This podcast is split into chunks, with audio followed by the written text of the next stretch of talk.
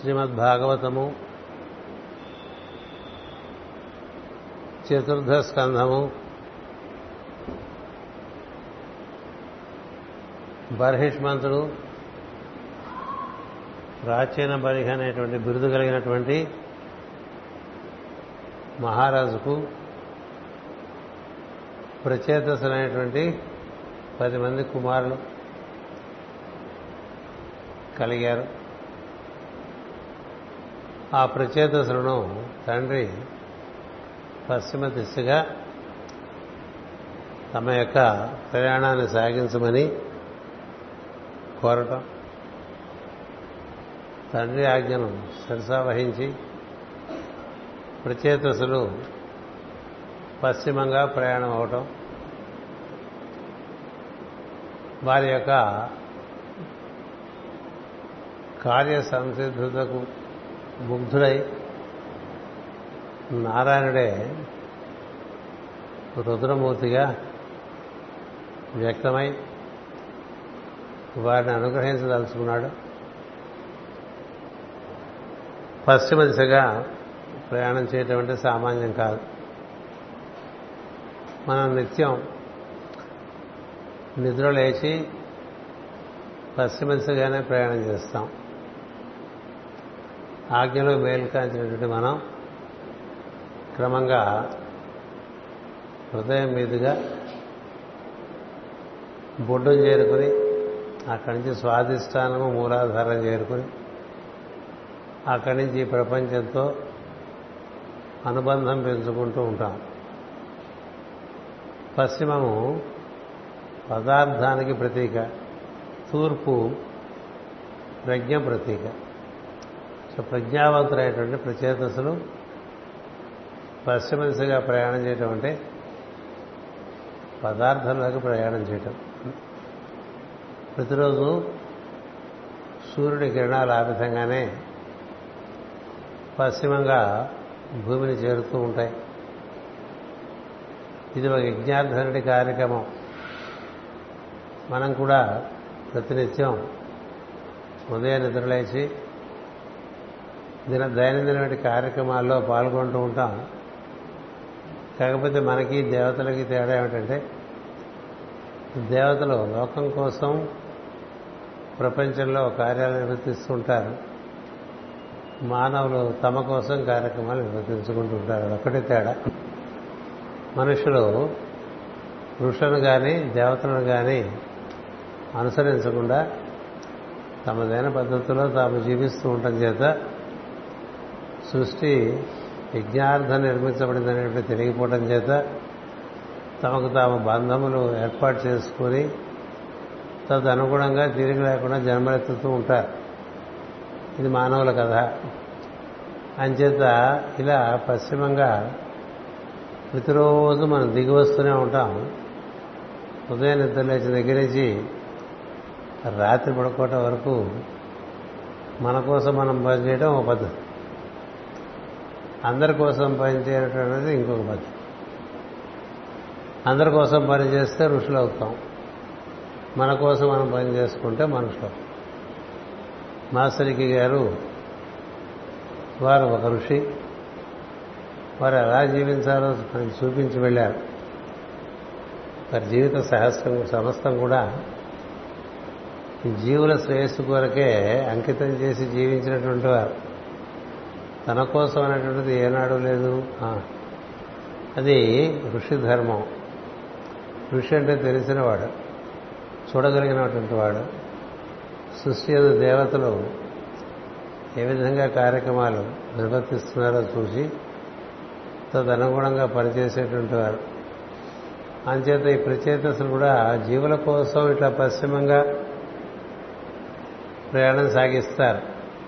మనలో ప్రచేతసులు ఇంద్రియములుగా ఉన్నారని చెప్పారు ఇంద్రియములే మేల్కాంచకపోతే మనం బాహ్య ప్రపంచంలోకే వెళ్ళలేము ఇంద్రియాలు మేల్చకాల్చడం చేత మనం వినికిడి చూపు స్పర్శ రుచి వాసన ఇలాంటివితో ప్రపంచంలో నిమగ్నం అవుతూ ఉంటాం.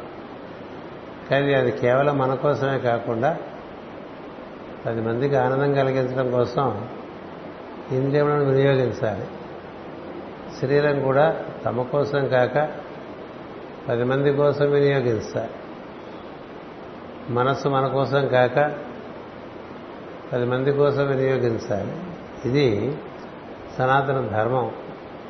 అది కలియుగంలో బాగా అడుగంటిపోయింది. అందుచేత మనకి అన్ని రకరకాలుగా బంధాలు ఏర్పడుతూ ఉంటాయి.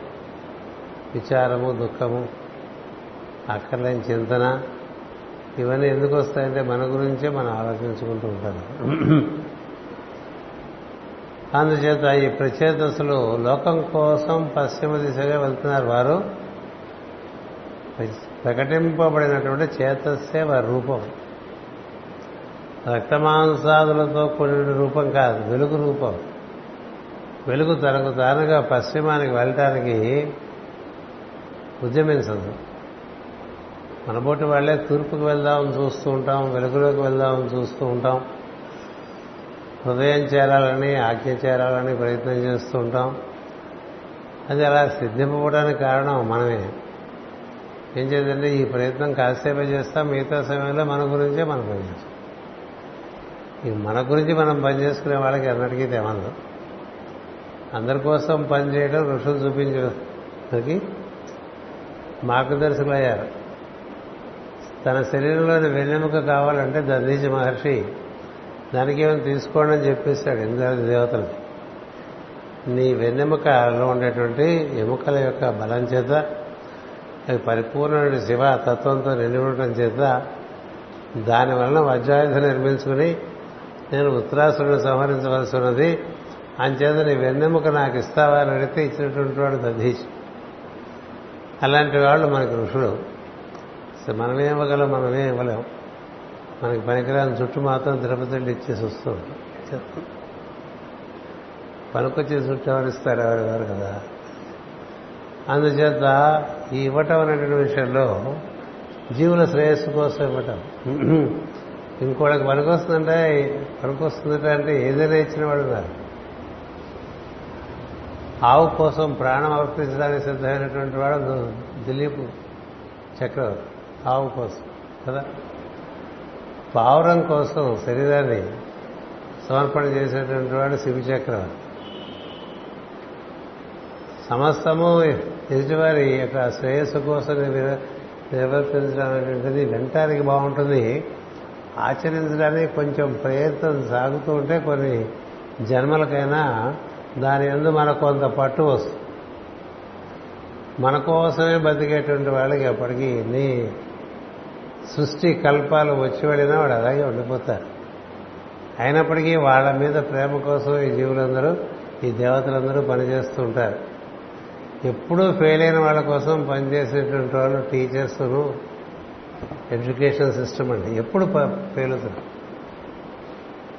ఆల్వేస్ దే ఫెయిల్ అయినప్పటికీ మేము విద్యాలయాలు నడుపుతాం విద్య నేర్పుతాం. అయినప్పటికీ మేము విద్యా సంస్థలు ఏర్పాటు చేస్తాం. అనేటువంటి వాడు దేవతలు ఋషులు. అంచేత అన్నీ తెలిసి ఇలా పశ్చిమంగా బయలుదేరి వెళ్తున్న ప్రచేతసులకు రుద్రుడు చాలా ఆనందించి ఎందుకంటే అలా పూనుకున్న వాళ్ళకి దైవానుగ్రహం ఉంటుంది. అలా పూనుకున్న వాళ్ళకి దైవానుగ్రహం ఉంటుంది అనేది ఇక్కడ పిలవని పేరంటంగా నారాయణుడే రుద్రుడిగా దిగి వస్తా అంచేత ఆ విధంగా దిగి వచ్చి మీ అందరూ చాలా ఆనందం చెందుతున్నాము ముందు వెనక ఆలోచించకుండా నాన్న చెప్పాడని అలా పశ్చిమంగా వెళ్ళిపోతున్నారు జీవుల శ్రేయస్సు కోసం. అందుచేత నాకు మీ అందు అమితమైనటువంటి వాత్సల్యం కలిగింది అని చెప్పాడు. ఇది మన మొట్టమొదటిగా ప్రతిసారి భాగవతంలో ప్రధానమైన సిద్ధాంతం అదే. మనం ఎన్ని విన్నా ఎన్ని పూజలు చేసినా ఎన్ని పుణ్యక్షేత్రాలు తిరిగినా ఎక్కడికి వెళ్ళినా మన కోసమే వెళ్తాం తప్ప పది మందికి అనే చోట మనం అసలు ఆ భావన ఎందుకో కలగదు. మనసు అలా తయారైపోయింది. ఈ పది ప్రచేతసుల యొక్క తండ్రి ప్రాచీన బరిహి అంటాం ఆయన బహిష్మతుడు మనసుకు ప్రతీక. ఆయన లోక శ్రేయస్ ఆలోచించినవాడు కాబట్టి తన కుమారులు అందరినీ పశ్చిమంగా వెళ్ళిపోమన్నాడు మనకుండదు ఆ కొడుకులు. మన చుట్టూ ఉండాలి కదా వాళ్ళు? మనకి పనులు చేసి పెడుతున్నారు కదా. మనం ఎప్పుడు పిలిస్తే వాడు పలకాలి కదా. లేకపోతే వాళ్ళ మీద మనకు కోపం వస్తుంది కదా. అలా ఉంటాం మనం. ఈయన పుట్టిన పిల్లల్ని పది మందిని కూడా లోక శ్రేయస్సుగా బయలుదేరి వెళ్ళండి రా. మీ పని అని చెప్పేశాడు. అంటే వాళ్ళు ఏం మాట్లాడలేదు వాళ్ళు వెళ్ళిపోయారు. ఇది మూడోసారి చెప్తున్నా. ఎందుకంటే మనకి ఏదైతే పునాది రాయో అది మనలో బాగా పడితే పై జన్మల కన్నా పనికొస్తుంది. అయితే మళ్ళీ పుడతాం మళ్ళీ మన కోసమే చదువుకుంటాం మన కోసమే సంపాదిస్తాం మన పిల్లలకి మన మన వారు అనుకునే వారికి చేసుకుంటూ మళ్ళీ చచ్చిపోతాం. అది జరిగేది అది. ఎన్నిసార్లు పుట్టినా మన కోసం చేసుకునేవాళ్ళు మళ్ళీ చచ్చిపోతారు మళ్ళీ చచ్చిపోతే మళ్ళీ పుడతారు మళ్ళీ పుడితే మళ్ళీ చచ్చిపోతుంటారు ఇలాంటి వాళ్ళకి ఎట్లా తెగులుతుంది? ఎప్పుడు తెగులుతుందంటే అందరి కోసం అనే భావన జీవుడికి తనందరూ తన లోపల పుట్టాలి. తాను అందరి కోసం తన కోసం. అందరి కోసం అంటే అందరి కోసం అనే దాంట్లో కుటుంబం కూడా ఉంది. కుటుంబాన్ని కాదని చేయమని ఎవరు చెప్పరు. అందరి కోసం అనేది నీతో మొదలుపెట్టి చుట్టుపక్కల అన్నింటిలోకి అది ప్రసరింపజేయాలి. ఆ అందరి కోసం అనే భావన కోసం నిద్రలేవాలి అలా లేస్తే ప్రచేతసుల్లాగా నిద్రలేచాడు అలా లేస్తే బహిష్మంతుడిలాగా నిద్రలేచాడు మన మనసు మన ఇంద్రియములు మన శరీరము మళ్ళీ నిద్రలోకి వెళ్ళేంత వరకు కూడా ఇతరుల కోసమే అది వినియోగింపబడాలనేటువంటిది ఒక రహస్యం. ఎంచేతంటే సృష్టి అంతా నిర్మాణం చేసి సృష్టికర్త ఆ తర్వాత ప్రజాపతులు అందరూ వెళ్ళి అడిగారు మమ్మల్ని ఏం చేయమంటావు నాన్న? అని. అడిగితే నా దగ్గరే మీరు చేయండి. సహయజ్ఞం ప్రజా సృష్ట సహయజ్ఞం ప్రజా సృష్ట నాలాగే నాతో కలిసి మీరు కూడా ఈ ప్రజల కోసం యజ్ఞాన్ని నిర్వర్తిస్తూ హాయిగా చిరకాలం వర్ధలమని చెప్పాడండి. మరి ప్రజాపతులందరూ అర్థం చేసుకుని ఆ విధంగా ఉన్నారు. మనం కూడా యజ్ఞోపవీతం వేసుకున్నప్పుడు ఒక శ్లోకం చదువుతూ ఉంటాం కదా? యజ్ఞోపవీతం పరమం పవిత్రం. చాలా పవిత్రమైంది. ఎందుకు పవిత్రమైంది? యజ్ఞోపవీతం పరమం పవిత్రం ప్రజాపతేయ సహజం పురస్తా. ప్రజాపతులతో పాటు పుట్టిందండి ఏది యజ్ఞం. దానికి సంకేతంగా ఈ ఉపవీతం ప్రజాపతులందరికీ ఎవరు ప్రధాన నాయకుడు? సృష్టికర్తే. సరే యజ్ఞం ప్రారంభించి ప్రజాపతులను ఏర్పరిచినప్పుడే యజ్ఞాన్ని కూడా అందుకని మన యజ్ఞోపవీతం ఊరికే వీపుకోకటని వాడుకోవడం తప్ప దాన్ని శుభ్రంగా సబ్బు పెట్టి కడుక్కునే వాళ్ళు కూడా ఉండరు. అందుకనే ప్రతి మూడు నెలలకి దాన్ని మార్చుకోవాలి వాసన వచ్చేస్తూ చల్లగా అయిపోతుంది. ఒళ్ళు ఒళ్ళుతో బాగా రుద్దుకునేటువంటి వాడు యజ్ఞోపవీతం అవుతుంది అసలు యజ్ఞోపవీతం ఏంటిది? అడ్డంగా ఉందనిపిస్తుంది. కదా? ఉపవీతం వేసుకున్నారు వేసుకోలేదు సంబంధం లేదు. బుద్ధి యజ్ఞార్థమైంది నీ జీవితం యజ్ఞార్థం రా అని చెప్పటానికి యజ్ఞోపవీతం ఒక మనకి ఒక రిమైండర్. గుర్తు తెచ్చే విధానం. ఆడవాళ్ళకి యజ్ఞోపవీతం లేదు కదా. పురుషుల్లో కూడా అందరికీ యజ్ఞోపవీతాలు ఇవ్వలేదు. కానీ అందరూ యజ్ఞానికి అర్హులే. పక్కవాడి శ్రేయస్సు చేయడం అనేటువంటిది ప్రతి వాళ్ళు చేయవచ్చు జంతువులే చేస్తున్నాయి. వృక్షాలు చేస్తున్నాయి మనుషులు చేయడానికి ఋషులు చేస్తున్నారు దేవతలు చేస్తున్నారు. అందుచేత ఈరోజు మనం ఏం చేద్దాం? ఏదైనా మంచి పని ఉంటేనే భావన రావాలి. ఈరోజు ఆదివారం కదా పొద్దున నుంచి సాయంత్రం వరకు పొద్దున్న తిని పడుకుని మధ్యాహ్నం తిని పడుకుని రాత్రి తిని పడుకుంటే అయింది. ఈవిడ అంతరాష్ట్రకి ఇది కాదు అంతరేష్ట్ర ఎందుకు అవసరమైందండి నీ గురించి నువ్వు ఆలోచించుకుంటే అంతరేష్ట్ర కదా పది మంది గురించి ఆలోచించేవాడు కదా టైం ఏం చాలదు మా గురుగారు పొద్దునే తెల్లవారకు ముందే మల్లెపూలే తయారైపోయి వెళ్ళిపోయారు డిస్పెన్స్ కదా? ఆయన సూర్యోదయం కన్నా ముందు లేవని వ్యధాలు ఎవరో నన్ను అనుసరించలేరని చెప్పారు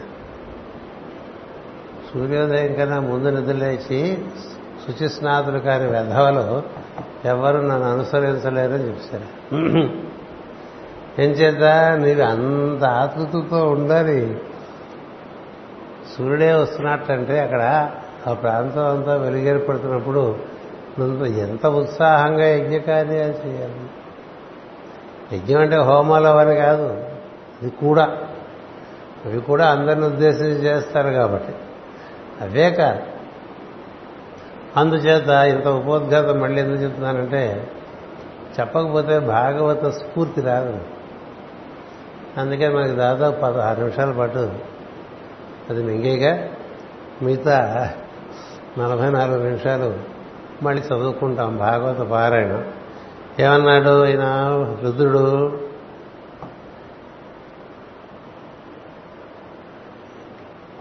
యజ్ఞార్థం జీవిద్దాం అనుకునే వాళ్ళందరూ కూడా మొట్టమొదటి నేర్చుకోవాల్సిందంటే స్వధర్మానుష్ఠానము. స్వధర్మ అనుష్ఠానం. నీకంటూ ఒక కర్తవ్యం ఉంటుంది. ప్రతివాడికి కూడా కర్తవ్యం ఉంటుంది. నీ కర్తవ్యం నేను నిర్వర్తిస్తున్నావా లేదా అనేది ముఖ్యం తప్ప నీ కోరికలన్నీ తీరుతున్నాయా లేదా అనేది ముఖ్యం కాదు. కోరికలకి కోరికలు అనేటువంటిది డైవర్షన్ అండి. పక్కదారి. కర్తవ్యాన్ని నిర్వర్తించే వాళ్ళకి ప్రకృతే సమస్త సమృద్ధి కలిగిస్తూ ఉంటుంది. కర్తవ్యాన్ని నిర్వర్తించే వాళ్ళకి ప్రకృతే సమర్థ సమృద్ధి కలిగిస్తుంది.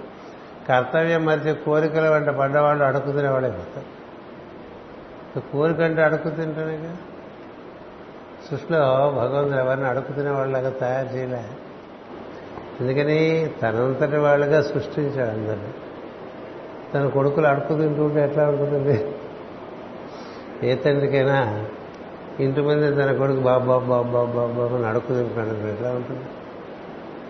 అలా దివ్యాంశ సంబంధులైన జీవులు ఇలా కోరికల వెంటబడి అడుగు తినేవాళ్ళలాగా తయారైపోయారు. కానీ మొట్టమొదటిగా మనిషికి నేర్చుకోవాల్సింది చిరతనంలో తల్లిదండ్రులు నేర్పాల్సింది గురువులు నేర్పాల్సిన ఒకే ఒక విషయం what is your immediate duty ప్రస్తుత కర్తవ్యం మీరందరూ వినే ఉంటారు మాయాబజార్ సినిమా చూస్తూ ఉంటారు కదా. అందులో వాడు అడుగుతుంటాడు వాడు అన్న అన్నా మన తక్షణ కర్తవ్యం ఏమిటంటాడు ఇప్పుడు తక్షణ కర్తవ్యం వాడు అడిగితే వీడు వీడి కోరికలనే చెప్తూ ఉంటాడు కదా? అంచేత మనకి ఎప్పుడూ కర్తవ్యం అనేటువంటిది ఉంటుంది శరీరంలో దిగి వచ్చిన తర్వాత మొట్టమొదటి శరీరాన్ని చక్కగా శ్రద్ధగా పోషించాలి. దాన్ని శుభ్రపరచాలి. దానికి ఇవ్వవలసిన ఆహారం ఇవ్వాలి. అది కూడా మితంగా ఇవ్వాలి నియమితమైన సమయాల్లోనే ఇవ్వాలి ఏది పడితే తినకూడదు ఎక్కడ పడితే అక్కడ తినకూడదు. రోడ్డు మీద కుక్కలు తిన్నట్టు తినకూడదు. రోడ్డు మీద కుక్కలు తింటున్నట్టుగా తినకూడదు. ఇది అపచారం. అన్నానికి అపచారం నీ శరీరానికి అపచారం నీకు రోగాలు రావడానికి అదే కారణం. శుచి అయిన ప్రదేశంలో శుచి అయినటువంటి మనసుతో నీవు శుచి అయిన ఆహారాన్ని స్వీకరించాలి. అలా స్వీకరించడం అనేటువంటిది లేనప్పుడు అది స్వధర్మ అనుష్ఠానం అవ్వదు. అంతకంతకి అంతకంతకి అడుగంటిపోయే అలవాట్లు ఎక్కువైపోతున్నాయి తప్ప బాగుపడే అలవాట్లు ఎక్కడ రావటం బాగుపడే అలవాటు అది ఆహార విషయం. అలాగే ఇంద్రియములు మూడు కోతులు చూపించండి. ఏది చెడు వినక చెడు చూడక చెడు మాట్లాడక ఇంద్రియములు నేను అలాగే కాళ్ళు చేతులు ఎక్కడికి వెళ్ళాలో అక్కడికి వెళ్ళి అన్ని చోట్లకి వెళ్ళక. ప్రతి చోటికి ఎందుకండి మనం డిస్టర్బెన్స్ కాదు. అన్ని చోట్లకి మనం తగునమ్మా అని పోవటం ఎందుకు? కర్తవ్యం ఉంది? కర్తవ్యం ఉంటే ఎక్కడికైనా వెళ్ళాలి. కర్తవ్యం లేకపోతే కదలకూడదు. కర్తవ్యం ఉంటేనే చేతులు వాడాలి లేకపోతే చేతులు కూడా వాడకూడదు. కర్తవ్యం ఉంటేనే వాక్కు వాడాలి లేకపోతే వాక్కు కూడా వాడకూడదు. కర్తవ్యం ఉంటేనే ఇంద్రియాలు వాడాలి లేకపోతే ఇంద్రియాలు కూడా వాడకూడదు అంచేత ఇవి చక్కగా నిర్వర్తించుకున్నటువంటి వాడికి అలాగే భావములు శ్రేయస్సుతో కూడినవి మనకి సంకల్పం చేయడానికి మనస్సు మనకి ఇచ్చారు. దాన్ని మరణంతో నింపమని ఇవ్వలే. మరణంతో నింపమని ఇచ్చాడా మనసు? దివ్యమైనటువంటి విషయంలో నీ ఎందు భాషించడానికి మనసు అనేటువంటి అర్థాన్ని తయారు చేసి లేచి తగ్గించి దివ్యమైన విషయం నీ మనసులో భావించడానికి నువ్వు ఏ ప్రయత్నం చేస్తున్నావు? దివ్య దర్శనం కావచ్చు దివ్య కార్యం కావచ్చు దివ్యమైన సంఘటనలు కావచ్చు. అసలు దివ్యత్వాన్ని నీ మనసు ఎందు భాషింపచేయడానికి ఈ అద్దం లాంటి మనసు నీకు అది ఆకాశాన్ని చూపిస్తే ఆకాశంలో ఉన్నవన్నీ ప్రతిబింబ చేస్తుంది కదా? మురుగుంట వైపు తిప్పి చూపిస్తే మురుగుంటే ప్రతిబింబం మనసు గురించి అరిస్టాటిల్ అనేటువంటి మహాత్ముడు ఒక మంచి మాట చెప్పాడు. నువ్వు ఎటు తిప్పితే అటు చూపిస్తుంది అది దాని దేవుడు నువ్వు ఎటు తిప్పితే అటు చూపిస్తుంది. నువ్వు రాజకీయం వైపు తిప్పితే రాజకీయం కనిపిస్తుంది కదా? స్పర్ధల వైపు తిప్పితే స్పర్ధలు చూపిస్తుంది. ప్రేమ వైపు తిప్పితే ప్రేమ చూపిస్తుంది. దైవం వైపు తిప్పితే దైవాన్ని. నువ్వు దిటుపక్క దాన్ని ఉన్ముఖం చేసేవాడు చూపించేది మనసు. అంచేత స్వధర్ స్వధర్మానుష్ఠానం అనగానే అనుష్ఠానం అనుష్ఠానం అంటుంటారు మనవాడు ఏమిటి అనుష్ఠానం? నువ్వు లేచి దగ్గర పడుకునేంత వరకు సమయాన్ని పాలిస్తూ కార్యక్రమాలు చేయటం అనుష్ఠానం. సమయాన్ని పాలిస్తూ నీ కర్తవ్యాన్ని నువ్వు చేయాలి. తెల్లవారుధామనే నిద్రాడేవాలి శుచిస్నాతులు అవ్వాలి. ప్రార్థన చేయాలి. నీవు చేసేటువంటి జీవిత కార్యక్రమం ఎలా ఉందో పరిశీలించుకోవాలి. ఇన్నాళ్ళు జీవించావు ఇంతకాలం ఏం చేశావు నువ్వు? పనికొచ్చిన పని ఏమన్నా జరిగిందా? పోని ఎంత జరిగింది? ఇంకా ఎంత మిగిలింది? ఇంకా ఎంత టైం ఉంది మనకి? చూసుకో. అనుకుంటా మనకి ఎప్పుడు టైం ఉంటుందా? ఉండదు ఇంకా ఎంత టైం ఉంది? ఏం చేశావు? ఏం చేయాలి ఈ రోజు పరిశీలన చేసుకున్నటువంటి వాడికి అది మరొక వెళ్ళిపోతుంది. నిత్య పరిశీలన నిత్య ఆత్మ పరిశీలన అటువంటిది ఉండాలి. అది స్వాదిష్ స్వాదిష్ట అది స్వధర్మానుష్ఠానంలో భాగం. ఏం చేసేవారు అంటే ఏమీ లేదన్నట్టుగా ఉంటే పోనీ ఇప్పుడు మొదలు పెట్టేదో ఎందుకంటే ఎప్పుడప్పుడు మొదలు పెడితే దానికి ఒక కొనసాగింపు ఉంటుంది కదా? అసలు ఆరంభమే లేకపోతే? ఆరంభమే లేక ఏదో మంచి పని ఏదోటి చేస్తూ ఉండు లేచింది అది ఆత్మ పరిశీలనలోంచి రావాలి.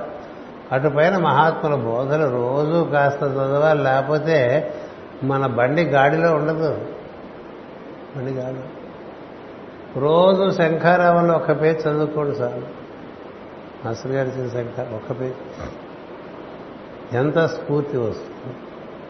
ఎందుకని భగవంతుడు అంతా అక్కడ యజ్ఞార్థం ఏ విధంగా జీవించాలో చెప్పాడంతే ఆయన చెప్పింది కూడా యజ్ఞార్థం కురు కర్మాణి అని ఈ యజ్ఞం అనేటువంటిది కేవలం సనాతన ధర్మంలోనే ఎక్కడ లేదు. అంచేత మనం యజ్ఞం యొక్క స్వరూపాన్ని అర్థం చేసుకుని దాన్ని మన జీవితంలో పండించుకోవాలి. అందువలన స్వధానుష్ఠానం లేని వాళ్ళకి జీవన కర్తవ్యం అందదుటండి జీవన ప్రయోజనం ఒకటి ఉంటుంది. అసలు ఎందుకు పుట్టావో అది నీకు తెలియాలంటే నువ్వు ముందు ఉన్న కర్తవ్యాలు చక్కగా నిర్వర్తిస్తుంటే నీకు జీవన ప్రయోజనం ఏమిటో తెలుస్తున్నది అది తెలియదు. అని చెప్పాడు కదా జగతి పుట్టి పుట్టి చచ్చి చచ్చి పుడుతూ ఉంటారు చస్తూ ఉంటారు చీకట్లో బతుకుతూ ఉంటారు. ఎంతసేపు ఇంటి విషయాలతోనే చచ్చిపోతూ ఉంటారని చెప్పాడుగా ప్రహ్లాద్. అసపు చీకటింపడి గృహవ్రతులై ఒక వ్రతం ఏది?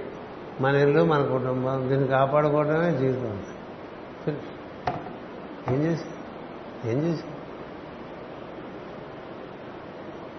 విషయ ప్రేమిస్తులై ఇక కాస్త కూస్త టైం అంటే అక్కడైన విషయాలని మాట్లాడుకోవాలి.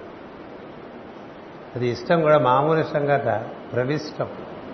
విశిష్టము విశిష్టమైనటువంటి ఇష్టం అనమాట అది. ఇది పిచ్చి మాటలు మాట్లాడాలి కదా? చెరువిద చెరబడులైన వారికి చర్చల పుట్టునే అలాంటి వాళ్ళకి ఏం చెప్తే మాత్రమే ఉపయోగం? వాడికే అనిపించాలి. వాడు అనిపించి ఏదైనా ఒక కార్యం మొదలు పెడితే అప్పుడు అనుగ్రహం అండి. అప్పుడు అనుగ్రహం. ఎంతసేపు ఎవడో so so so so so అంటే చేసేవాడేముంది పశువు కూడా చేస్తుంది కదా? నీకుగా తట్టదు నువ్వేం చేయాలో? ఇంకోటి చెప్తే చేస్తావా? నీకుగా తట్టరా ఇంకోటి చెప్తే చేయడానికి నువ్వెందుకు? పశువైనా చేస్తావు.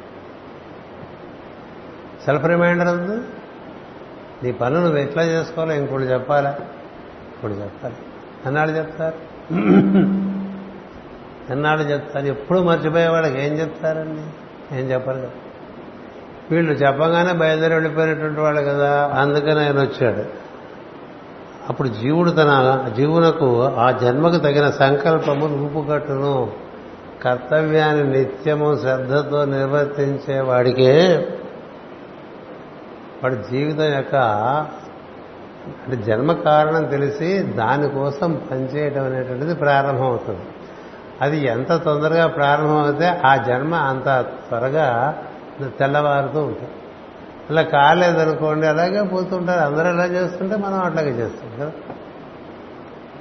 ఊరంతా ఒక దారిలో పోతున్నదండి గొర్రెల మందులాగా. నువ్వు కూడా అట్లాగే వెళ్ళిపోతావా? నీకేమైనా పద్ధతి ఏమైనా ఏర్పరచుకున్నావా లేదా?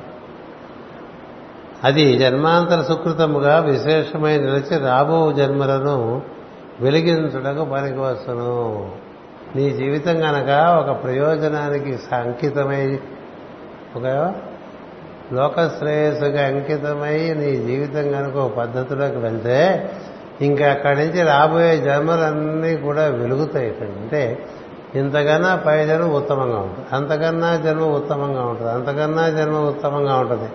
అట్లా వెలుగుదారుల్లోకి ప్రవేశించే అవకాశం ఉంటుంది. అంతేగాని అల్లరి చిల్లరిగా ఎట్లా పడితే అట్లా తిరుగుతూ ఎట్లా పడితే అట్లా మాట్లాడుతూ కారం వృధా చేస్తూ కర్తవ్యాలని నిర్వర్తించకున్నటువంటి వాళ్ళకి ఏం జరగదు అట్లా. అలాగే అందుచేత ఇట్టి సుకృతమును అనేక జన్మలలో పొందడం వలన చతుర్ముఖ ప్రజ్ఞ అయిన సత్యలోకమందు స్థితి కలుగును. ఎంతవరకు వెళ్తుందంటే నీ జీవన ప్రయోజనం నీలో ఉండే ఏడో లోకం నువ్వు చేరుతావు. సత్యలోకం ఉంటారు దాన్ని. అది సహస్రారమందు ఉంటుంది. నీ ఎందరి సహస్రారమందు నువ్వు స్థితికి ఉంటావు. అంటే నువ్వు ఎలాంటి శరీరంలో పుట్టినా నీవు సహస్రారమందే ఉంటావు. అలా జీవించేటువంటి అవకాశం ఏర్పడుతుంది. అందరి సుకృతము జన్మాంతరములో ఆ స్థితిని దానితో అది స్వామిత్వము కలుగును. నేనును నాతోనున్న దేవగణములను అటు పైన మీ అందు మార్పులేన స్థితిలో దర్శనమిత్తుము. అప్పుడు నీకు మీకు మామూలుగా దర్శనం ఇస్తాం మేము అంటున్నాడు రుద్రుడు. నేను నాతో ఉండేటువంటి సమస్త దేవగణములు మీకు ఎప్పుడు దర్శనం స్థిరంగా ఇస్తారట అంటే మీరు సహస్రారం చేరుకుంటే ఇస్తారు. మన ఎక్కడున్నాం బొడ్డు ఆ కింద స్వాధిష్టానము ఆ కింద మూలాధారంలో ఉంటుంది. అక్కడి నుంచి బయలుదేరి ప్రయాణం సాగించాలంటే కర్తవ్యమే ప్రధానమైనటువంటి మార్గం. అందుకనే శ్రీకృష్ణుడు కూడా అనాశ్రిత కర్మఫలం కార్యం కర్మ కరోతి అంటాడు భగవద్గీత. ఫలాల కోరి పనిచేయడం అంతా కూడా కోరికలే. ఈ ఫలం కోసం ఈ పని చేస్తాం అనేటువంటిది ఉంది. ఈ ఫలం కోసం కొండెక్కుతాం ఈ ఫలం కోసం ప్రదక్షిణ చేస్తాం ఈ ఫలం కోసం ఇన్ని రోజులు ఉపవాసం ఉంటాం ఇవన్నీ ఫలమును కోరి చేసే పనులు. ఆ ఫలం అందంగానే అయిపోయింది కదండి కృష్ణుడు ఏమన్నాడు? అనాశ్రిత కర్మఫలం అన్నాడు కర్మఫలములను ఆశ్రయించగా కర్మ ఫలాలను ఆశ్రయించేయడంగా కాకుండా కార్యం కర్మ కరోతి. చేయవలసిన పని చేస్తుంటాడు వాడు ఫలితాలతో సంబంధం లేదు వాడు చేయాలి కాబట్టి చేస్తాడు. ఇది చేయవలసిన పని అని నీకు దీనివల్ల లోకశ్రేయస్సు కలుగుతుంది అని నీకు అనిపించడమని నువ్వు చేస్తూనే ఉంటావు. ఫలంతో సంబంధం లేదు. అలాంటి వాడికి మార్గం తప్ప ప్రతి చేసిన కాస్త చేసి వెంటనే ఫలితం కోసం చూసే వాళ్ళకి ఏమీ దక్కదు. ఏమీ దక్కదు.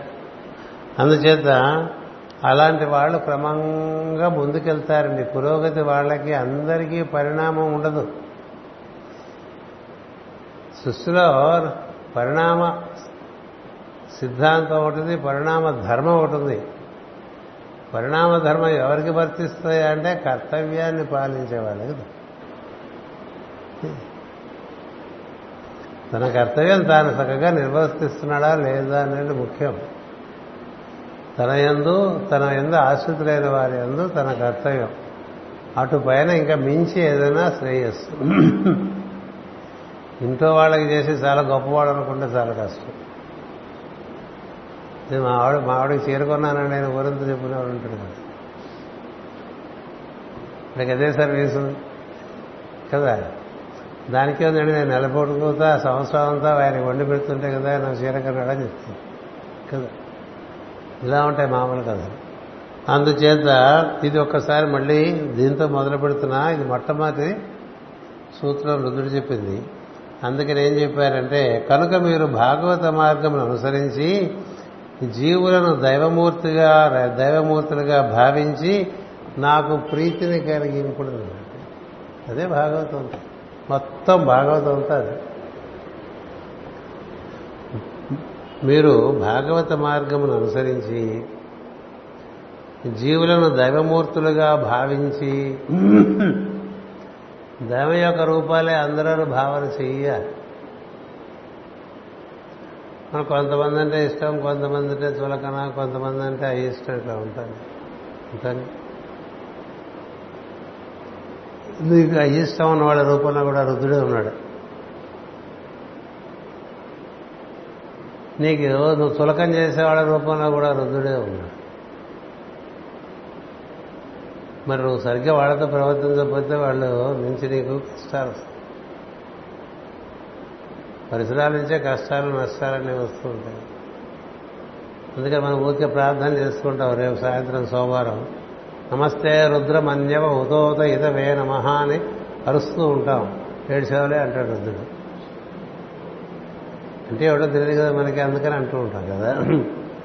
రుద్రుడు ఎప్పుడూ బాణాలు ఎక్కువ పెట్టే తిరుగుతూ ఉంటాటండి రుద్రుడు ఎప్పుడూ బాణాలు ఎక్కువ పెట్టే ఉంటాడు. ఎందుకంటే ఆయన బాణం దించేంత సమయం మనం ఇవ్వట్లే ఆయనకి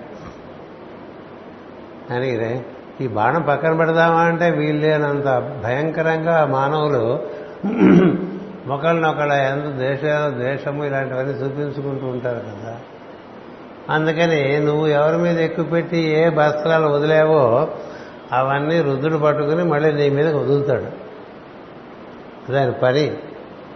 అందుకే ఆయన రుద్ర మన్యు అంటారు దాన్ని. ఆ రుద్రమంజం వేసి పాడుతూ ఉంటే మనకి లోపల పేలిపోతూ ఉంటాయి. రకరకాల బాధలు రకరకాల దుఃఖాలు రకరకాల చింతలు రకరకాల వికారాలు ఎందుకు వస్తున్నాయి?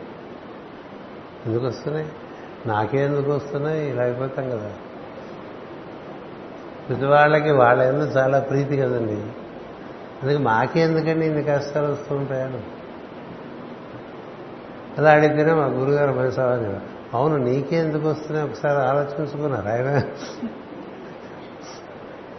మాకేంది ఎందుకు ఎందుకు ఇన్ని కష్టాలు వస్తున్నాయంటే ప్రశ్నే సమాధానంగా చెప్పారు ఆయన.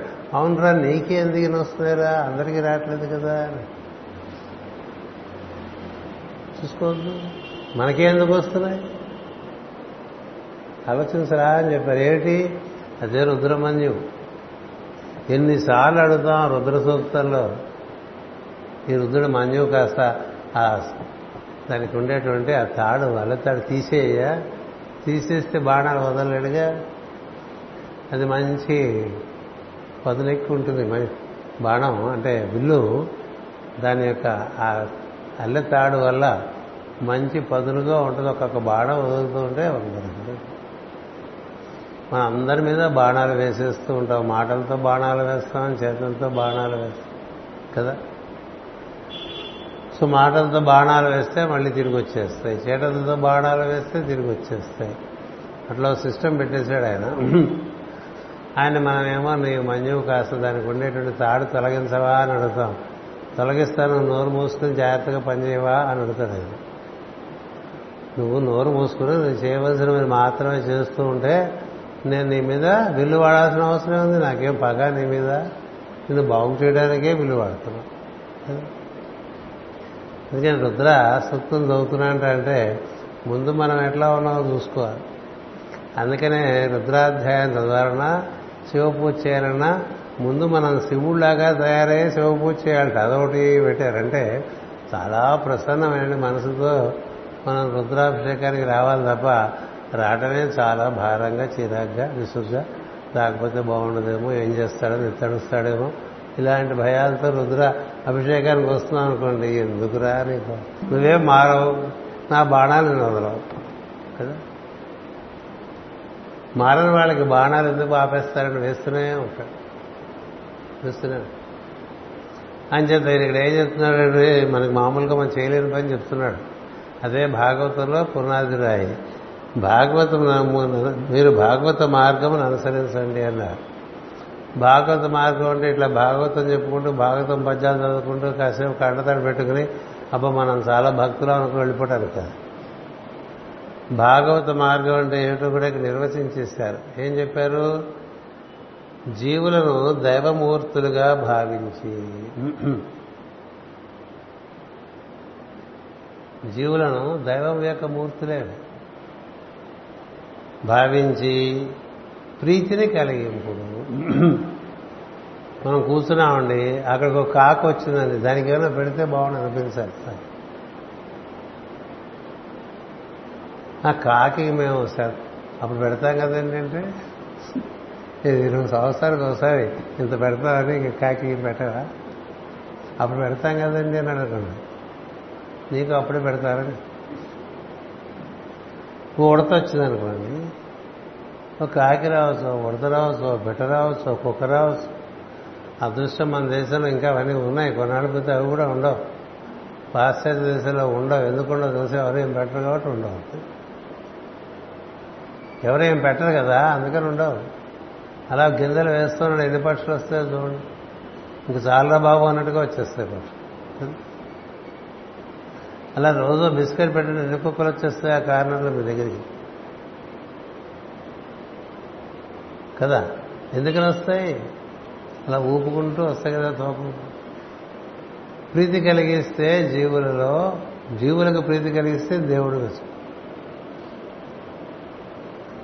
మనం ఇక్కడ ఊరికే తోముకుంటూ వీటికి అభిషేకాలు చేసుకుంటూ ఉంటే మాత్రం చాలు. వీటిని బాగా తోముతూ ఉంటాం కదా? ఇప్పుడు పంచామృతంతో స్నానం చేయిస్తాం. ఇవన్నీ మంచి విషయాలే కాదు నేను అంటలేదు కానీ ఇది చాలు అంటున్నాను ఇదే అదే అంటే రెండో చెప్పారు ఋషులు. ఇది చెయ్యి అది చెయ్యి రోగమా పరివదరీకరి జీవులకు ప్రీతి కలిగించేట్టుగా జీవించు జీవితం అంతా. నువ్వు ఉద్యోగం చేస్తున్నా నీ వల్ల జీవులకు ప్రీతి కలగాలి. నువ్వు వ్యాపారం చేస్తున్నా దాని ద్వారా లోకానికి శ్రేయస్సు కలగాలి. నువ్వు వృత్తి నిర్వర్తిస్తున్నా లోకానికి శ్రేయస్సు కలగాలి ఇది ఏ వృత్తి అయినా కావచ్చు. కట్టెలు కొట్టేవాడి దగ్గర నుంచి అందరూ చేసేది లోకం కోసమే. చేసేది వాళ్ళకి ప్రీతిగా ఉండేట్టుగా చేయటం అనేటువంటిది ప్రధానమైన కర్తవ్యం అది లేని వాడికి దైవం మర్చిపోవచ్చు. మన in the name of God we are tending to be more and more and more selfish అది మన పరిస్థితి. We are more selfish than the normal selfish people normal selfish people వాళ్ళ కోసం వాళ్ళు ఏదో తిప్పలు పడుతూ ఉంటారు. ఈ భక్తి పేరున సెల్ఫిష్ పీపుల్ ఉంటారే వీళ్ళకి ఆ గుడికి వెళ్ళి ఈ గుడికి వెళ్ళి అక్కడ తిరిగి ఇక్కడ తిరిగి ఇక్కడ దాన ధర్మాలు చేసి అక్కడ దాన ధర్మాలు చేసి ఇలా సతాయించేస్తుంటారు దేవుడు. ఎందుకంటే నీకోసం. నీకోసం దేవుడు సతాయిస్తే దేవుడు పలకడు. ఎందుకంటే నా కోసం కాదు కదరా. నువ్వు నా కోసం రాలేదు నీకోసం వచ్చావు. కదా? ఇది మెలిక తెలియదు మనకు బాగా అలవాటైపోయి ప్రతివాడు మోకాళ్ళు వేసేస్తుంటాడు దేవుడి దగ్గర కదా? అలా మోకాళ్ళు వేస్తే చాలు. పొద్దున పొద్దున సాయంత్రం వరకు ఎన్ని ప్రార్థనలు చేసావు? ఒకటి. ఎంతమంది జీవులకు ప్రీతి కలిగించావు? రెండు. అది లేకపోతే రుద్రుడు ఒప్పుకోడు. ఇదంతా రుద్రుడే వ్యాప్తి చెంది ఉన్నాడు. చెప్పే చాలాసార్లు ఆకాశం నుంచి భూమి వరకు పంచభూతాల్లోనే ఆయనే ఉన్నాడు. ప్రాణంలో ఆయనే ఉన్నాడు. ఆయుష్గా ఆయనే ఉన్నాడు చంద్రుడుగా ఆయనే ఉన్నాడు సూర్యుడుగా ఆయనే ఉన్నాడు మొత్తం పదకొండు మీకు చెప్పాను బుద్ధుడు. వీటిలోంచి ఆయనే చూస్తూ ఉంటాడు. సూర్యుడు చూస్తాడు చంద్రుడు చూస్తాడు. ఆకాశం చూస్తూనే ఉంటాడు. వాయు చూస్తాడు అగ్ని చూస్తాడు జల నుంచి చూస్తాడు బుద్ధుడిని చూస్తాడు ఓషధుల నుండి చూస్తూ ఉంటాడు కదా? అప్సూయ ఓషధీష్ అంటున్నాడు. ఇన్నిట్లో నిండి ఉన్నటువంటి రుద్రుడిని నువ్వు ప్రీతి కలిగించడం అంటే జీవులకు ప్రీతి కలిగిస్తే రుద్రుడు ప్రీతి చెందుతాడు. అంచేత భాగవత జనులకు నాకన్నా ప్రియుడు లేడు. అంటే అందరి ఎందు ఉండే రుద్రమూర్తి దర్శనం ఇవ్వడం మొదలు పెడతాడండి. ఏది ఇలా జీవులకు సేవ చేస్తూ ఉంటే ఈయనకి వాళ్ళకన్నా ప్రియుడు వాళ్ళకి ఈయనకన్నా ప్రియుడు ఇద్దరు అవినాభావ సంబంధం ఏర్పరచుకుంటారు నాకు భాగవత నాకు భాగవత జనుని కన్నా ప్రియులేడు ప్రియుడు లేడు. ఇది ఒక్కటే రహస్యము అన్నది. ముందే రహస్యం చెప్పేశాడు ఆయన. అదే కదా అదే రుద్రుడు అంటే. రుద్రుడు దాచిపెట్టి రకరకాలుగా మెలికలు పెట్టి ఆ తర్వాత విషయం చెప్పేవాడు కాదు. ఉన్నది ఉన్నట్టు కొండ పగలగొట్టినట్టు చెప్పేస్తాడు. అందుకని ఇది ఒక్కటే రా రహస్యం అని చెప్తాడు ఇది ఒకటి పాటిస్తే మిగతాన్ని మనం చదువుకోకదా సరే వస్తాం సార్ అని చెప్పి వెళ్ళిపోవచ్చు కదా. ఒకటేగా రహస్యం ఇంకెందుకు మిగతా వినాలి? ఎందుకు వింటాం మనం? ఇది ఇంకా చేయలేదు కదా ఇంకా చేయం కదా. ఇంకెన్ని జన్మలకు చేస్తావో మనకు తెలియదు కదా.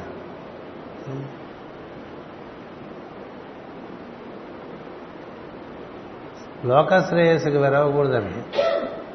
సాంప్రదాయాల పేరుని అడ్డం పెట్టుకుని లోకశ్రేయస్సుకు వేసేవాళ్ళు ధీరులే కాదు. మాస్టర్ చిన్నతనంలోనే తండ్రి ఉండగానే శవాలు మోసుకొని శ్మశానాన్ని తీసుకెళ్ళి దహనం చేసి వాళ్ళతో కలిసి ఉండేవాడు మోసేవాడు శవాలు. ఊళ్ళో పెద్దవాళ్ళంతా మీ నాన్న ఉన్నాడు రా నువ్వు అట్లా వెళ్ళి శవాలు మోసుకెళ్ళడం ఏంటి? ఆ శ్మశానానికి వెళ్ళడం ఏంటి? ఇక్కడ దహనం చేయటం ఏంటి అంటే రేపు పొద్దు నేను పోతే నాకు కూడా ఎవడో రావాలి కదా.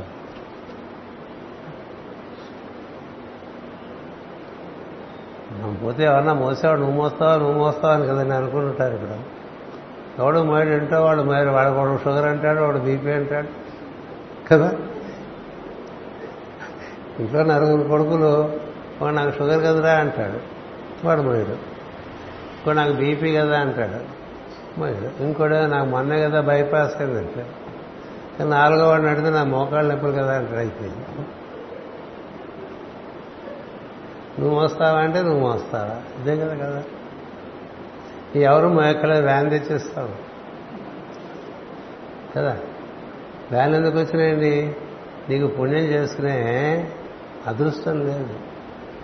నీవు నీ జన్మకు కారణమైన తండ్రి శవం మోసేటువంటి అదృష్టం నీకు లేదు. అందుకని ఏం చేస్తావు నువ్వు? వ్యాన్ తెచ్చేస్తావు వ్యాన్లో పెట్టేస్తావు అక్కడ దింపేస్తారు. అక్కడ ఏదో చేయి వేయటమే మనం వరకు చేయి వేయటమే కదా? ఆ పురోహితుడు కూడా మన సంగతి తెలుసు. అలా ఒకసారి ముట్టుకోండి అంటాడు. మన ఆయన కూడా ముట్టుకో ఆ కర్రను ముట్టుకుంటాం చూస్తుంటారు కదా? ఆయన చేత ఇలా జరిగిపోతూ ఉంటాయి కదా. ఆయన ఏం చేసేవారు? చిన్నప్పుడే మోసేవారు. ఇంకా గట్టిగా ఇరవై ఏళ్ళు కూడా లేవండి ఆయన కదా వాళ్ళ నాన్నగారే చెప్పారు. ఏమిటయ్యా? అనంతాచార్య నీ కొడుకు ఇట్లా చేస్తానంటే చేయని చేస్తుంది మంచి పనే కదా.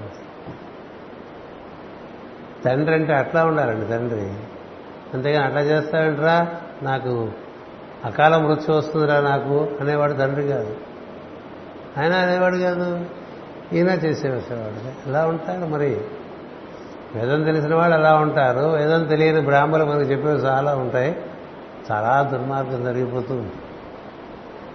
అందుకనే మరి మాస్టర్ గారు ఆయన శరీర త్యాగం చేస్తే ఎంతమంది నేమోస్తారంటే నేమోస్తారంటే నేమోస్తానని మొయ్యటమే ఒక అవకాశంగా భావించి ప్రతి వాళ్ళు పది అడుగులు మయంగానే నాకివ్వవా నాకివ్వవా నాకివ్వవా అని అడుగుతూ ఉంటే చాలా పెద్ద పురుషులు ఇక్కడి నుంచి మరి శ్మశాన వాటికి వరకు వెళ్ళింది. ఎందుకు వెళ్ళింది? ఎవరు వస్తున్నారు ఈ రోజుల్లో? మరి ఆయనకి ఎలా జరిగింది? ఆయన చెప్పిందే పొద్దున్న నేను పోతే నన్ను మోసేవాడు ఉండాలి కదా. ఓడేటి వేల మంది వచ్చారు అంటే యజ్ఞార్థం నువ్వు పనిచేస్తుంటే ప్రకృతి నేను ఎలా సంరక్షించుకుంటుంది అనేటువంటి ఇటువంటి విషయాలు కనిపిస్తాయి అంటే నీకే ప్రీతి లేదు.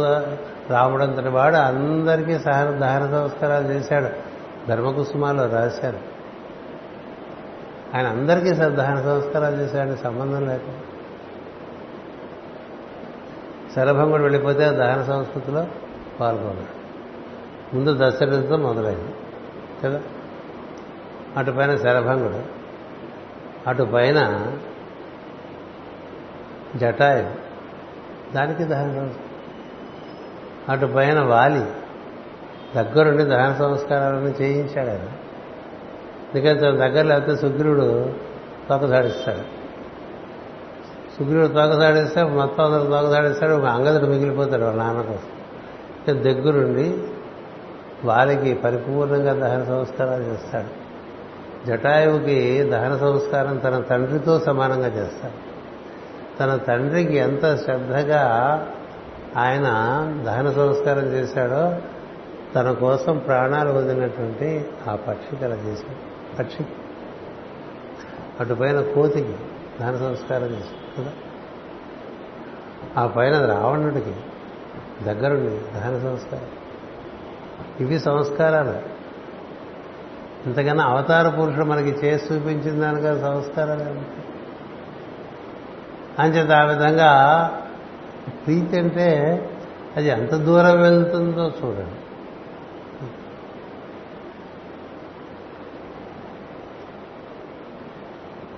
మంగళసూత్రానికి పెళ్ళి పెళ్ళి ఆగిపోయింది ఒక గొలుసు పెట్టలేదని మగ పెళ్ళి వారు భీష్మునుకున్నారని గుంటూరులో ఒక ఆయన బాధపడుతూ మాస్టర్ దగ్గరికి వస్తే వెంటనే ఇంటేవాడిని అడిగారు నీ గొలుసు ఒకటి ఉంటే ఇచ్చేసి ఉన్నదే ఒకటి కానీ ఎప్పుడన్నా ఎవరన్నా వస్తే ఎప్పుడు జేబులు దొడుకునేవారు ఎవరన్నా ఉంటే ఇచ్చేయడానికి మాస్టర్ గారు. ఒకవేళ ఇవ్వడానికి వెంటనే జేబులు అయితే పక్కన ఎరా నీ దగ్గర ఏమన్నా ఉందా అని ఉంటే తీసుకుని ఇచ్చేసి తర్వాత వాళ్ళకి మన మనం చిల్లర లేదని అది లేదని ఇది అది వెతుకుని ఇది వెతుకుని అసలు డబ్బులు కూడా జేబులోంచి చేయిపెట్టి తీయడానికి కూడా సంసిద్ధత అంతంత మాత్రమే ఉంటుంది ఎందుకు ఇవన్నీ చెప్తున్నానంటే మనకి సమకాలికమైన ఉదాహరణలు. వెదికలెక్కి ఉపన్యాసాలు ఇవ్వటం వేరు. వెదికలెక్కి చాలామంది అద్భుతమైన ఉపన్యాసాలు అందుకనే భగవంతుడు నువ్వు ఏం చెప్పావనేది నాకు అనవసరం రా నువ్వేం చేసావనేది నాకు కాదు. నేను ముప్పై ఏళ్ళు భాగవతం చెప్పానండి రామాయణం చెప్పానండి భగవద్గీత చెప్పానండి భాగవతం చెప్పానండి ఇట్లా చెప్పారు అయితే ఏమిటి నాకంటే నువ్వేం చేసావు? ఊరికే వాచావాత్సల్యమేనా? నిజంగా నీ ఎందు వాత్సల్యం ఉన్నదా? పది మందికి శ్రేయస్సు కలిగించావా లేదా? నా సంతానానికి నువ్వేం చేసావు? సంతానం అంటే మనుషులే కాదు. జంతువులు చెట్లు అన్ని సంతానం. అందుచేత ఆ దృష్టి ఇక్కడ బాగా మళ్ళీ ఇంకొకసారి ఆవిష్కరిస్తున్నారు కాబట్టి అది చెప్పడం జరిగింది. ఇది ఒక్కటే రహస్యం ఉన్నాడు ఇది ఒక్కటే జపింపదగినది అన్నారండి.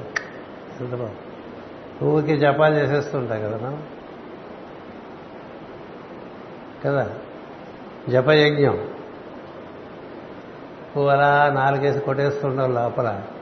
పై దవడ కింద దవడ వాచి పెట్టుకుని ఎందుకు?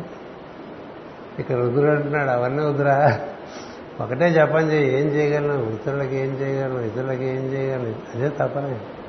అదే తపస్సు అని చెప్పాడు సృష్టికర్తకి నారాయణుడు ద్వితీయ స్కంధంలో. నువ్వు జీవులకు ఏం చేయగలవో చూడరా నా వెంట పడతావేటని అడిగింది చాలా మంది గురువులు వెంట పెడతారు కానీ గురువులు సంతోషించరు. ఎందుకంటే వీడు ఏం చేస్తున్నాడు ఆయన ముఖ్యం. వీడు బాగుపడుతున్నాడు తన దగ్గర పదిసార్లు తిరిగితే బాగుపడుతున్నాడు లెక్క కాదు. పది మందికి ఏదైనా చేస్తుంటే వాడు బాగుపడుతున్నాడని సంతోషించి ఇంకొంచెం ఆశీర్వదిస్తాడు. అంటే దేవుడి చుట్టూ తిరిగేవాడు దేవుడికి అక్కర్లేదండి. దేవుడి పనులు చేసేవాడు దేవుడికి కావాలి. దేవుడు పనులు చేయటం అంటే జీవులకు శ్రేయస్సు కలిగిస్తూ ఉంటారు. అప్పుడు దేవుడే వాళ్ళ దగ్గరికి వస్తాడు. ఇది పద్ధతి. ఇప్పుడు దేవుడి చుట్టూ గురువు చుట్టూ తిరగమని వాళ్ళు చెప్పరు తెలిసిన వాళ్ళు ఎవరు? మనం మనం తిరుగుతూ ఉంటాం. అది వేరే సరి తిరిగితే తిరిగా నువ్వేం చేస్తావు? ఏం జపం చేయాలి? గురుమంత్రం జపం చేస్తావా? దైవమంత్రం జపం చేస్తావా? ఇది చేయరా అంటున్నాడు. ఇది. పది మందికి ఏం చేయగలను? పది మందికి ఏం చేయగలను? వాటమేటుడు అది చెప్ప. వాటమేటు గట్టి కాదు. ఈరోజు నాకేమి కావాలనో అనుకోకూడదు. ఈరోజు నేను ఏమి చేయగలను ఏం చేయాలని ఏదో ఆదివారం ఏ రైల్వే స్టేషన్కి వెళ్తే పది మందికి ఏమైనా పెట్టి రావచ్చు. కదా గుడి దగ్గర పెడితే పుణ్యానికి ఒకటి రైల్వే స్టేషన్లో పెట్టినప్పుడు ఎక్కడ పెట్టినా పుణ్యం నాలుగు కుక్కలకి నాలుగు బిస్కెట్లు వేసినా పుణ్యం లేదు నాలుగు చెట్లకు నీళ్ళు పోసినా పుణ్యం ఏం చేయకుండా పొద్దున సాయంత్రం వరకు కూర్చుని ఇలా భాగవతంకి వచ్చేసామనుకో. వీళ్ళు ఇంకా ఎప్పుడు బాగుపడతారో అనుకుంటాడు కదా ఒకటి ఎందుకు సంతోషిస్తాడు? ఎవరికి అపకారం తెలియదు ఈ రోజు వీడు సంతోషిస్తాడు అంతే అపకారం చేయకపోవటం ఒక ఎత్తు ఉపకారం చేయటం మరొక ఎత్తు కదా? మనం అపకారం చేయటమే పనిగా తిరిగేవాళ్ళు చాలామంది ఉన్నారు. వాళ్ళకన్నా మనం బెటర్ అనే అనుకోవాలి. నేను అనుకుంటున్నాను ఎందుకంటే ఎవరు తీరు కూర్చుని ఇంకోళ్ళకి అపకారం చేసేవాళ్ళు ఎవరు మీరు రాలేదు. కదా? కాకపోతే ఉపకారము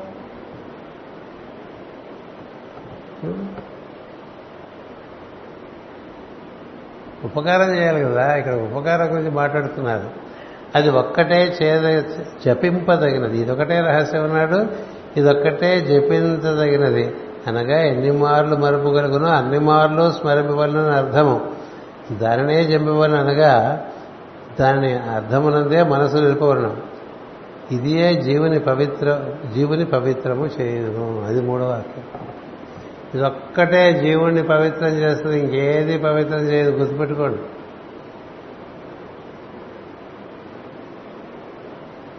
మనం ఇది చేయకుండా అన్నీ చేస్తామండి తమాషా.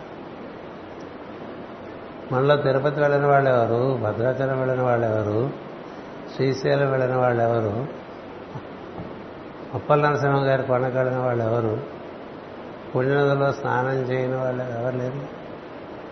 మరి వెళ్తే వెళ్ళావు అక్కడ ఎవరైనా వేసేవారు మన ఖర్చులకే సరిపోనట్టుగా తీసుకెళ్తాం కదా. ఇంకా అవి ఇవి కొనుక్కోవాలి ఎక్కడ ఉన్న పుణ్యక్షేత్రాల్లో. అయిపోయింది. ఎవరికి ఏం పెట్టలేదు వచ్చేసాం. దారంతా బయలుదేరి తిరిగి వచ్చేంత వరకు ఎంతమందికి పెట్టావో అది నీకు లెక్క.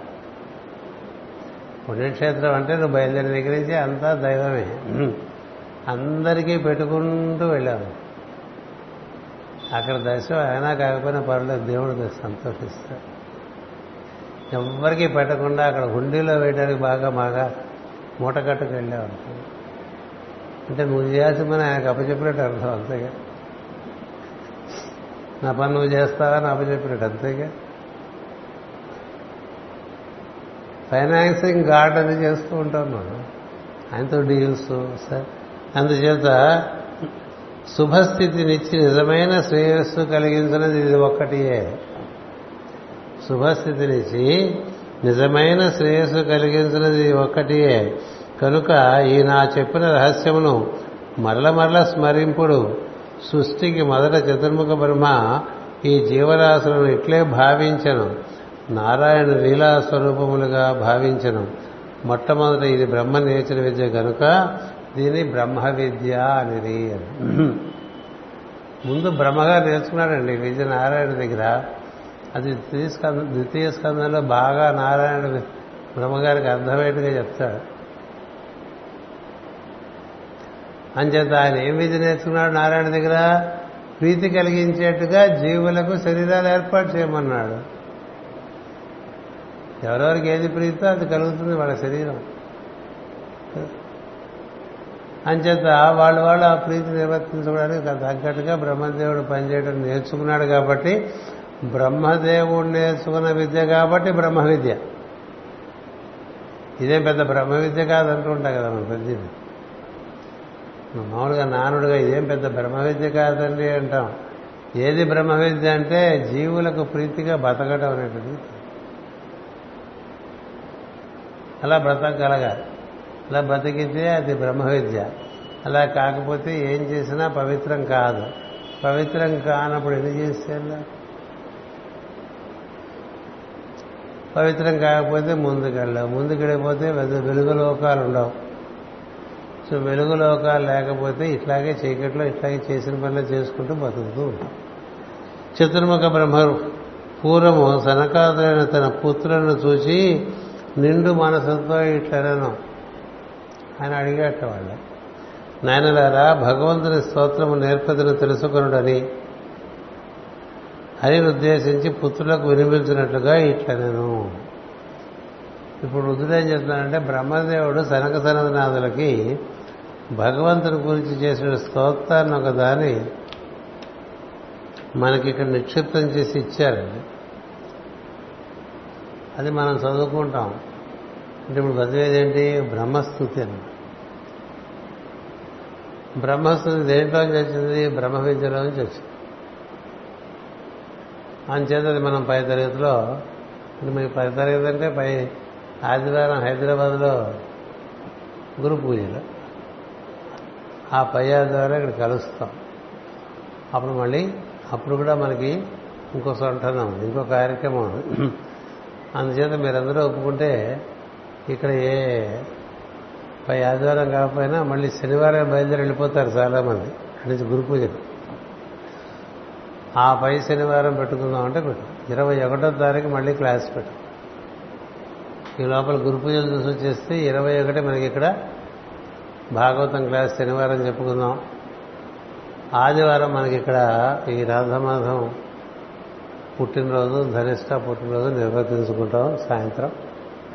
అంచేత ఇరవై ఒకటిని మళ్ళీ మనం ఇక్కడ అందరూ సమావేశం స్వస్తి ప్రజాభ్య పరిపాలయంతాం.